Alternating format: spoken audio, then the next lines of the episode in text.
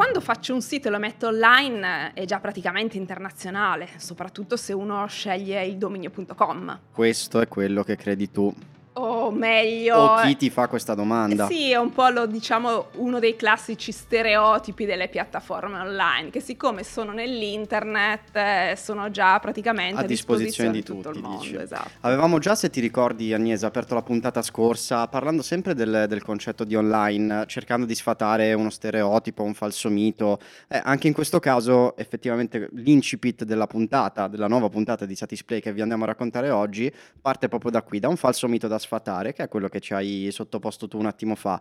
Eh, sappiamo benissimo che in realtà non è così semplice. Una volta creato il dominio, anche .com, e una volta messo online, non è che sia propriamente già internazionale. E anche nel caso di Satispay lo sappiamo bene. Satispay potenzialmente è un'app già in grado di essere utilizzata in tutta Europa, però in realtà tutto questo richiede dei passaggi graduali, infatti noi abbiamo pensato strategicamente di concentrarci in una fase iniziale sul mercato italiano.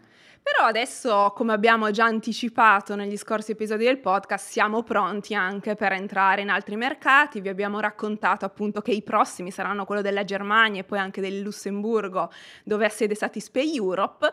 E quindi nel prepararci a ehm, arrivare in altri territori abbiamo ovviamente coinvolto chi ci può aiutare in questo processo perché ha appunto anche altre esperienze in aziende innovative nella loro internazionalizzazione. E l'ospite che tra un istante vi andiamo a presentare, che peraltro è un nostro nuovo collega, è appunto esperto di internazionalizzazione e ci potrà accompagnare attraverso questo dialogo a proiettare un po' il futuro di Satispay verso, verso nuovi paesi in cui, in cui permettere a nuovi utenti di usufruire del nostro servizio. A presentarvelo ci sono, come di consueto, in Satisplay io, Andrea, con Agnese al mio fianco, come al solito, a raccogliere la voce della nostra community. E la persona che vi presentiamo è Giorgio Ponticelli, che dopo le sue lunghe esperienze nel processo di internazionalizzazione di società importanti, di realtà importanti europee come Just Eat e Treatwell, si è da poco unito al nostro team in Satispay con l'obiettivo di supportarci in quello che è un nostro obiettivo strategico e che abbiamo sin dalla nascita di Satispay, cioè quella di lanciare il nostro servizio in nuovi, in nuovi stati, in nuove nazioni, in nuovi mercati europei. Ti do il benvenuto Giorgio. Grazie, ciao a tutti benvenuto anche da parte mia. E, eh, Vogliamo la... partire un po' magari dal suo background eh, per presentarlo ai sì, nostri appunto, ascoltatori. Come, come, spesso ci piace fare con i nostri ospiti è un po' farci raccontare le, le, esperienze precedenti e visto che avevamo accennato alle precedenti esperienze di Giorgio eh, come nell'ambito della, della, musica elettronica, prima di, di incominciare a lavorare nell'ambiente dell'innovazione, abbiamo deciso negli scorsi giorni di fare un sondaggino su Instagram per chiedere un po' ai nostri nostri utenti da quale, da quale tematica volevano partire. Beh, dobbiamo dire che il 71% dei nostri utenti ha scelto di parlare subito delle app e dell'internazionalizzazione, a dimostrazione che insomma ci seguono utenti molto interessati al, al tema dell'innovazione. Però, Però, la musica elettronica non sarebbe stato male parlarne. E soprattutto incuriosisce noi, quindi eh. qualcosa raccontacelo dai. Come... va bene, va bene. cioè giusto uno dai. Iniziamo da quello. Ma sì, eh, diciamo che era, era un hobby che avevo quando avevo circa 16 anni e che poi è cresciuto nel tempo e ehm, partendo da delle produzioni musicali di scarsissimo livello che facevo io, eh, sono arrivato ad avere un primo record deal, diciamo, il primo contratto con una casa discografica qualche anno dopo e eh, la cosa poi è esplosa all'improvviso e mi sono trovato ad avere l'opportunità di suonare in alcuni dei parties più eh, grossi d'Europa, come al tempo Love Parade, Nature One in Germania, eccetera. E eh, peraltro la, la, la, musica stessa è stato poi eh, il punto d'inizio della mia carriera di e-commerce, perché in realtà tutto si sviluppava ehm, online, cioè si usavano i canali online per fare promozione, per conoscere altri produttori, altri DJ, eccetera. E in questo contesto c'era mp3.com, che è stata la prima vera community online di artisti, eh, che non esiste più nel formato originale in realtà, eh, ma era diciamo un antico SoundCloud eh, odierno. E eh, su mp3.com ho conosciuto due ragazzi danesi con i quali avevo formato un progetto musicale e uno di questi due ragazzi è diventato poi un uno dei fondatori di Just Eat. Uh, quindi eh, quello è poi stato il punto di inizio in realtà della mia carriera e-commerce. Allora, un talento strappato alla musica, ma che poi direi che si è perfettamente riadattato ad un'altra realtà ed è il motivo per cui eh, infatti Giorgio si è unito al nostro team per accompagnarci in questo processo perché il suo apporto da questo punto di vista sarà, sarà fondamentale. Arriviamo allora un po' più nello specifico alla tua esperienza legato al, al lavoro che hai fatto nelle aziende innovative come quelle che eh, abbiamo citato un istante fa. E, ehm, mh, direi magari nello specifico di eh, parlare della tua esperienza nella nell'ambito di piattaforme che eh, diciamo aiutano i commercianti a sviluppare il proprio business. Abbiamo citato Just Eat, eh, Treatwell, ti chiedo Giorgio, magari se ti va di parlarci un po' più approfonditamente di queste due realtà e magari anche trovare un filo conduttore o delle differenze con Satispay.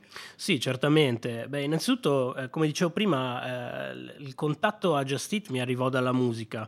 Eh, dopo poi qualche anno che avevamo fatto questo progetto musicale, eh, ci siamo ritrovati a Londra, io mentre stavo studiando per un master e il fondatore di Just Eat che stava lanciando il mercato inglese e c'è stato il bisogno di iniziare a guardare a quelli che erano altri mercati e a fare un po' di ricerca internazionale. Eh, al tempo infatti mi avevano chiesto proprio aiuto per fare eh, questo tipo di ricerca ehm, e eh, io mi sono unito a Just Eat così.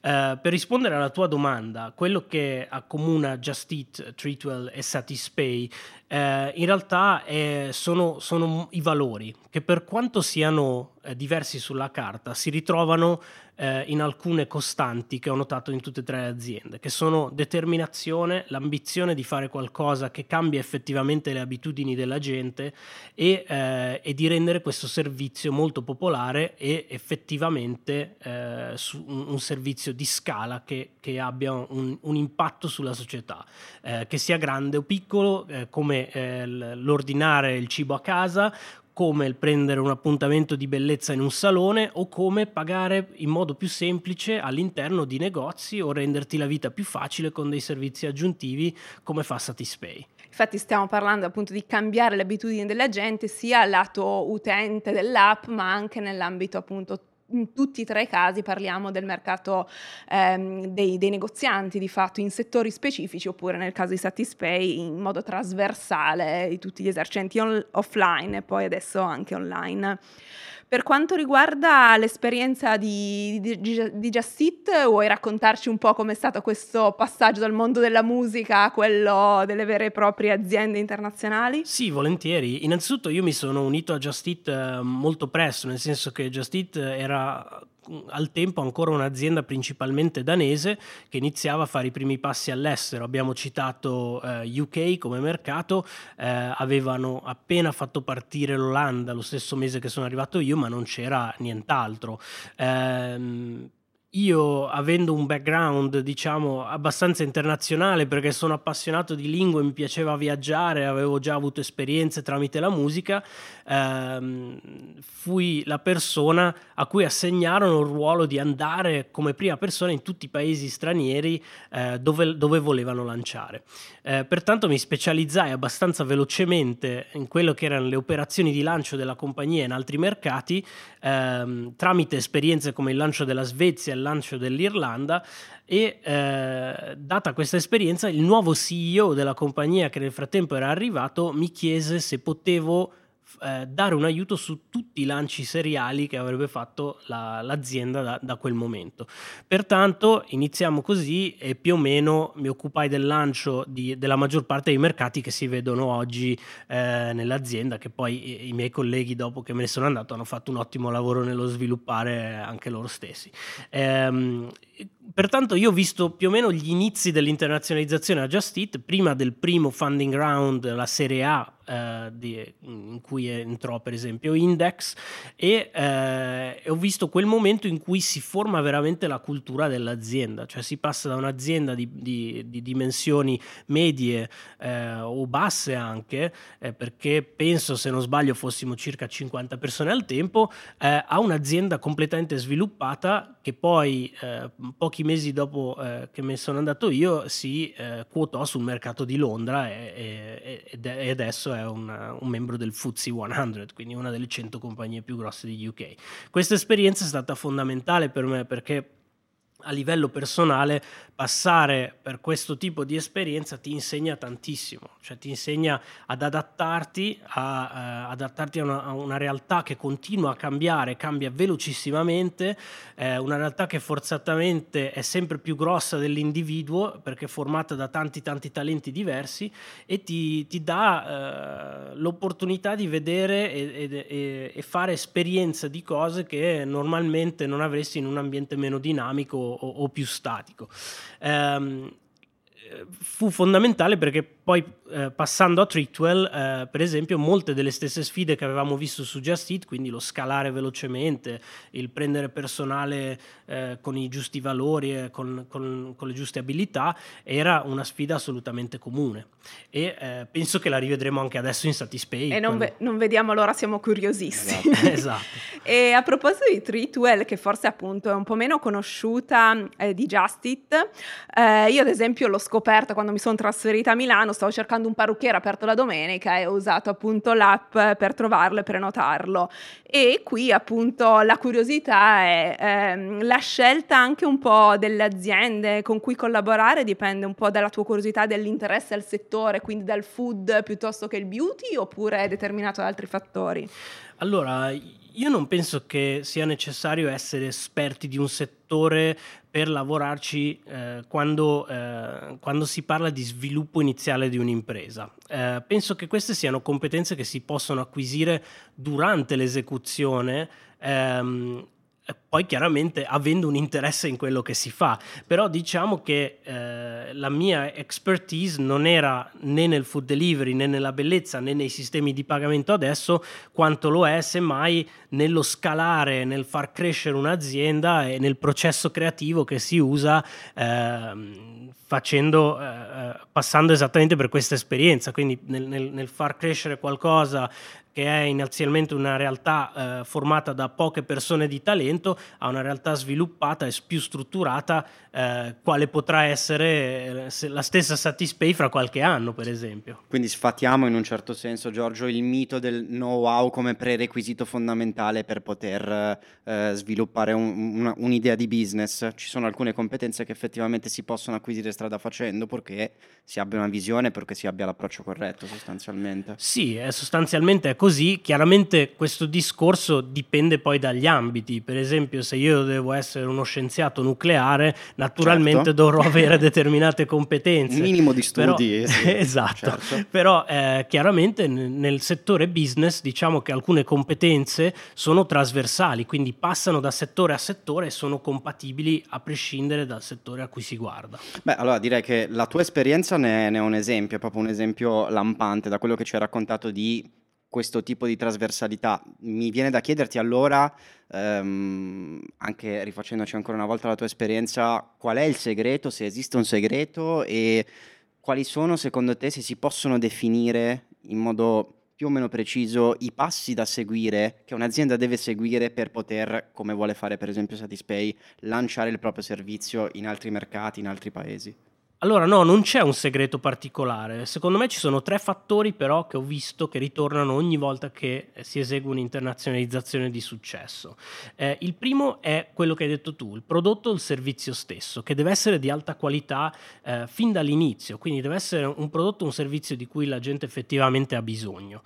La seconda è il cosiddetto playbook, cioè una serie di azioni che quando sono eseguite in una determinata sequenza portano al successo dell'azienda. Allora con Satispay abbiamo visto queste azioni nei vari lanci che abbiamo effettuato nelle varie città italiane e eh, facendo una serie di errori e una serie di esperienze con ognuno di questi singoli lanci abbiamo capito qual è la formula che ci serve adesso per lanciare un'altra città, che sia in Italia o all'estero. Il terzo elemento sono le persone, cioè il team. Eh, secondo me questo è in assoluto il più importante di questi fattori, nel senso che anche se il playbook non è perfetto e anche se il prodotto o servizio non è perfetto, se hai le persone giuste, che hanno la giusta motivazione, che credono nella missione e che credono in quello eh, che vuole fare l'azienda, il resto più o meno viene da sé, nel senso che persone intelligenti sapranno sviluppare i propri ruoli e le, il, le proprie responsabilità nella giusta direzione che conduce al successo dell'azienda. Ecco, le persone intelligenti, capaci o smart, come, come ci piace tanto dire, vanno evidentemente ricercate e se- selezionate e riproposte all'interno della creazione di questi team che si vedranno su scala locale nei vari paesi in cui per esempio Satispay vorrà, vorrà sbarcare. Ti chiedo, um, come secondo te si, si selezionano le persone giuste per poter riproporre questo modello e quale peso secondo te ha nel processo di internazionalizzazione di un'impresa ehm, l'aspetto, possiamo chiamarlo culturale? Sì, certo. Eh, allora, partiamo da questo, partiamo dall'aspetto culturale. Eh, secondo me spesso questo aspetto è sopravvalutato dalle aziende che iniziano a guardare l'internazionalizzazione, nel senso che eh, secondo me è utile partire dai bisogni di base, cioè se il bisogno che ha portato alla creazione di un determinato servizio o prodotto in un certo paese esiste anche in altri paesi, allora sono probabilmente alte le possibilità che lo stesso servizio abbia successo nel secondo paese. Quello che cambia a quel punto eh, a livello culturale è per esempio il modo in cui si comunica eh, riguardo a questo prodotto, a questo servizio. Non cambia invece il servizio stesso, che sarà, lo, sarà uguale. Eh, se pensiamo al mondo moderno e pensiamo all'Europa, che per Satispay è è, è il primo target, la velocità della comunicazione moderna ha fatto avvicinare le culture a tal punto che in realtà ormai le differenze sono appunto eh, relegate più o meno al modo di comunicare più che alla, alla qualità del prodotto oppure al, alla, alla, tipologia del prodotto o come viene eseguito il prodotto da parte dell'azienda. Eh, ciò che invece è uno squalificatore a livello di cultura ehm, è quando un prodotto, un servizio o una comunicazione viene ritenuta sensibile oppure offensiva da parte della cultura che la riceve. Allora sì che dovremmo andare a cambiare eh, completamente il modo di fare il prodotto o il servizio e il modo di comunicare per adattarla alla cultura ricevente questo, dello stesso. Insomma, anche questo è un aspetto secondo me interessante che rientra un po' nell'ambito del, dello, sfatare, dello sfatare falsi miti o quello che come prima impressione si può pensare sia l'obiettivo principale. Non è paradossalmente la cosa più difficile quella di riprodurre eh, una cultura che sia fedele a quella che troviamo localmente, ma avere cura semplicemente che il modello che noi riproponiamo, basandoci sulla nostra esperienza, non sia in netto contrasto con quello che, tro- che invece andiamo a trovare nel sì, paese esatto. che ci ospita in un certo senso. Esattamente. Eh, tutto, tutto, quello che ci hai elencato, che peraltro è molto interessante, eh, ti chiedo, ehm, sono anche dei criteri che si possono utilizzare e riadattare all'interno di una strategia di recruiting per formare per esempio i team locali del paese in cui si va a proporre il servizio? Sì, assolutamente. E il discorso è ancora simile, nel senso che in realtà eh, spesso si guarda a, alla cultura come un potenziale ostacolo e si tende a dire ok, se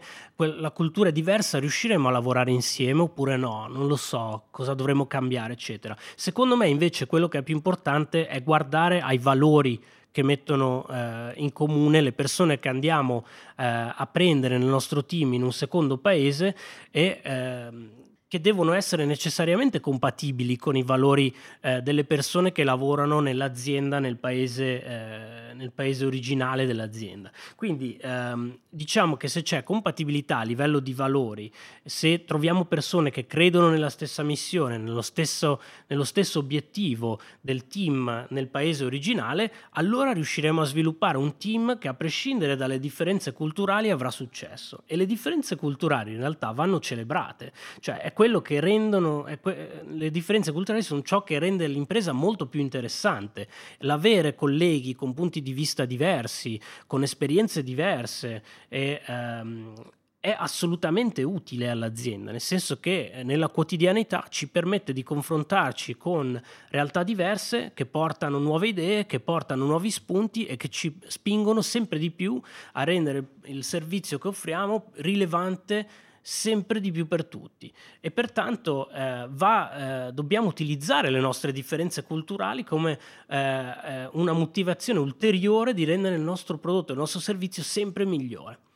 Ehm, inoltre, naturalmente c'è il vantaggio che essendo esposti a, a, tante culture diverse, l'azienda stessa diventa più aperta mentalmente e quindi eh, ne beneficiamo tutti. Non può diciamo. che beneficiarne, certo. Assolutamente. E forse anche un po' quello che caratterizza anche tuo, il tuo background e anche un po' le tue passioni, perché non l'abbiamo detto, però Giorgio conosce quante, quante lingue. Ce l'avevi confidato cioè... qualche giorno fa e siamo rimasti accennato. impressionati. esatto, di, di, fa, fallo presente anche a chi ci ascolta, che secondo me Beh, io sono appassionato di lingue, me le studio per hobby e ne conosco nove al momento. Ma ecco. di qual è la decima work in progress che ci hai confidato C'è anche volta? la decima che è il farsi che sto imparando adesso. Lingua banale, banale. Sì, semplice, sì, sì, di immediata comprensione, no? Assolutamente. Perché appunto quando, quando, parlavi del mettersi a confronto con altre culture, penso che anche un po' imparare una nuova lingua sia sempre una sfida personale che porta a cambiare il punto di vista nel momento in cui si conosce una lingua, si conosce anche il modo di pensare parlare, quindi una cultura. Assolutamente,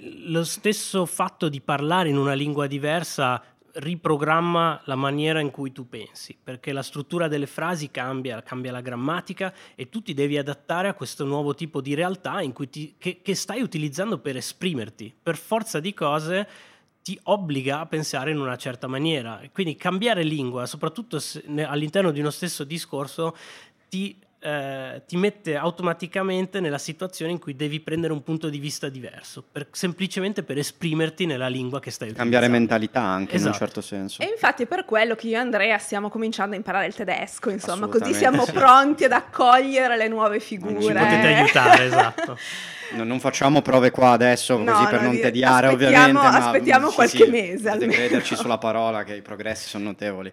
Però appunto a proposito di nuove figure che andremo a integrare nel nostro team, forse un aspetto interessante proprio nei processi di internazionalizzazione è capire anche in un caso di un'azienda come la nostra, oppure anche delle altre che abbiamo citato, quali sono i ruoli chiave che possono essere utili per espandersi in un, merc- in un nuovo mercato. Quindi ai nostri ascoltatori interesserà probabilmente sapere quali sono le figure che stiamo cercando in questa fase di crescita di Satispay. Cerchiamo tre ruoli principali. Il primo è quello del Business Development Manager, che saranno sostanzialmente a capo dei team commerciali che andiamo a, a mettere in ogni paese. Queste persone saranno la faccia del nostro business. Um, e avranno le varie funzioni, quindi la creazione della rete commerciale, la creazione degli account manager che si occupano dell'onboarding e la, e la, la creazione del team che, si, che gestisce eh, le campagne di cashback. Eh, poi cerchiamo altre due figure. Eh, una è quella dei marketing manager internazionali, quindi adesso con il focus sulla Germania cerchiamo una persona che abbia esperienza di marketing sul mercato tedesco. Um, questa persona non sarà nel mercato locale ma sarà nel nostro head office a Milano, quindi sarà parte del team di marketing centrale che si andrà a sviluppare con delle figure internazionali che si occuperanno specificamente dei paesi, uh, dei paesi a cui si rivolgono. Uh, l'ultima Uh, l'ultima figura che stiamo cercando uh, è quella del Talent Acquisition Manager, cioè una persona che ci aiuti a sviluppare proprio i nostri processi di recruitment sia sull'Italia che all'estero per tentare di migliorare sempre di più il processo con cui assumiamo le persone nuove. Quindi cercare talenti che sono in linea con i nostri valori, ehm, assicurarci che siano persone che hanno la potenzialità per crescere all'interno dell'azienda e ehm, lavorare su tutto quello che chiamiamo l'employee life cycle, cioè il ciclo di vita di ogni persona che si aggiunge a Satispay. E questo si collega appunto a quello che dicevi prima dell'importanza delle, delle persone anche nei processi di internazionalizzazione. Oh, ovviamente queste posizioni ve le, abbiamo, ve le abbiamo esposte, ve le abbiamo raccontate non semplicemente per dirvelo, ma perché chiunque voglia candidarsi ovviamente è benvenuto. Assolutamente. Beh, direi una puntata molto interessante in cui abbiamo, siamo partiti dal business per poi parlare di cultura, di lingue e anche darvi l'aggancio per invitarvi ad andare sul nostro sito eh, e, vedere un po' le posizioni aperte, le posizioni aperte per unir, unirvi al nostro team. Perché sbarchiamo anche in Europa, insomma, dai, ormai è ufficiale, ve lo possiamo dire.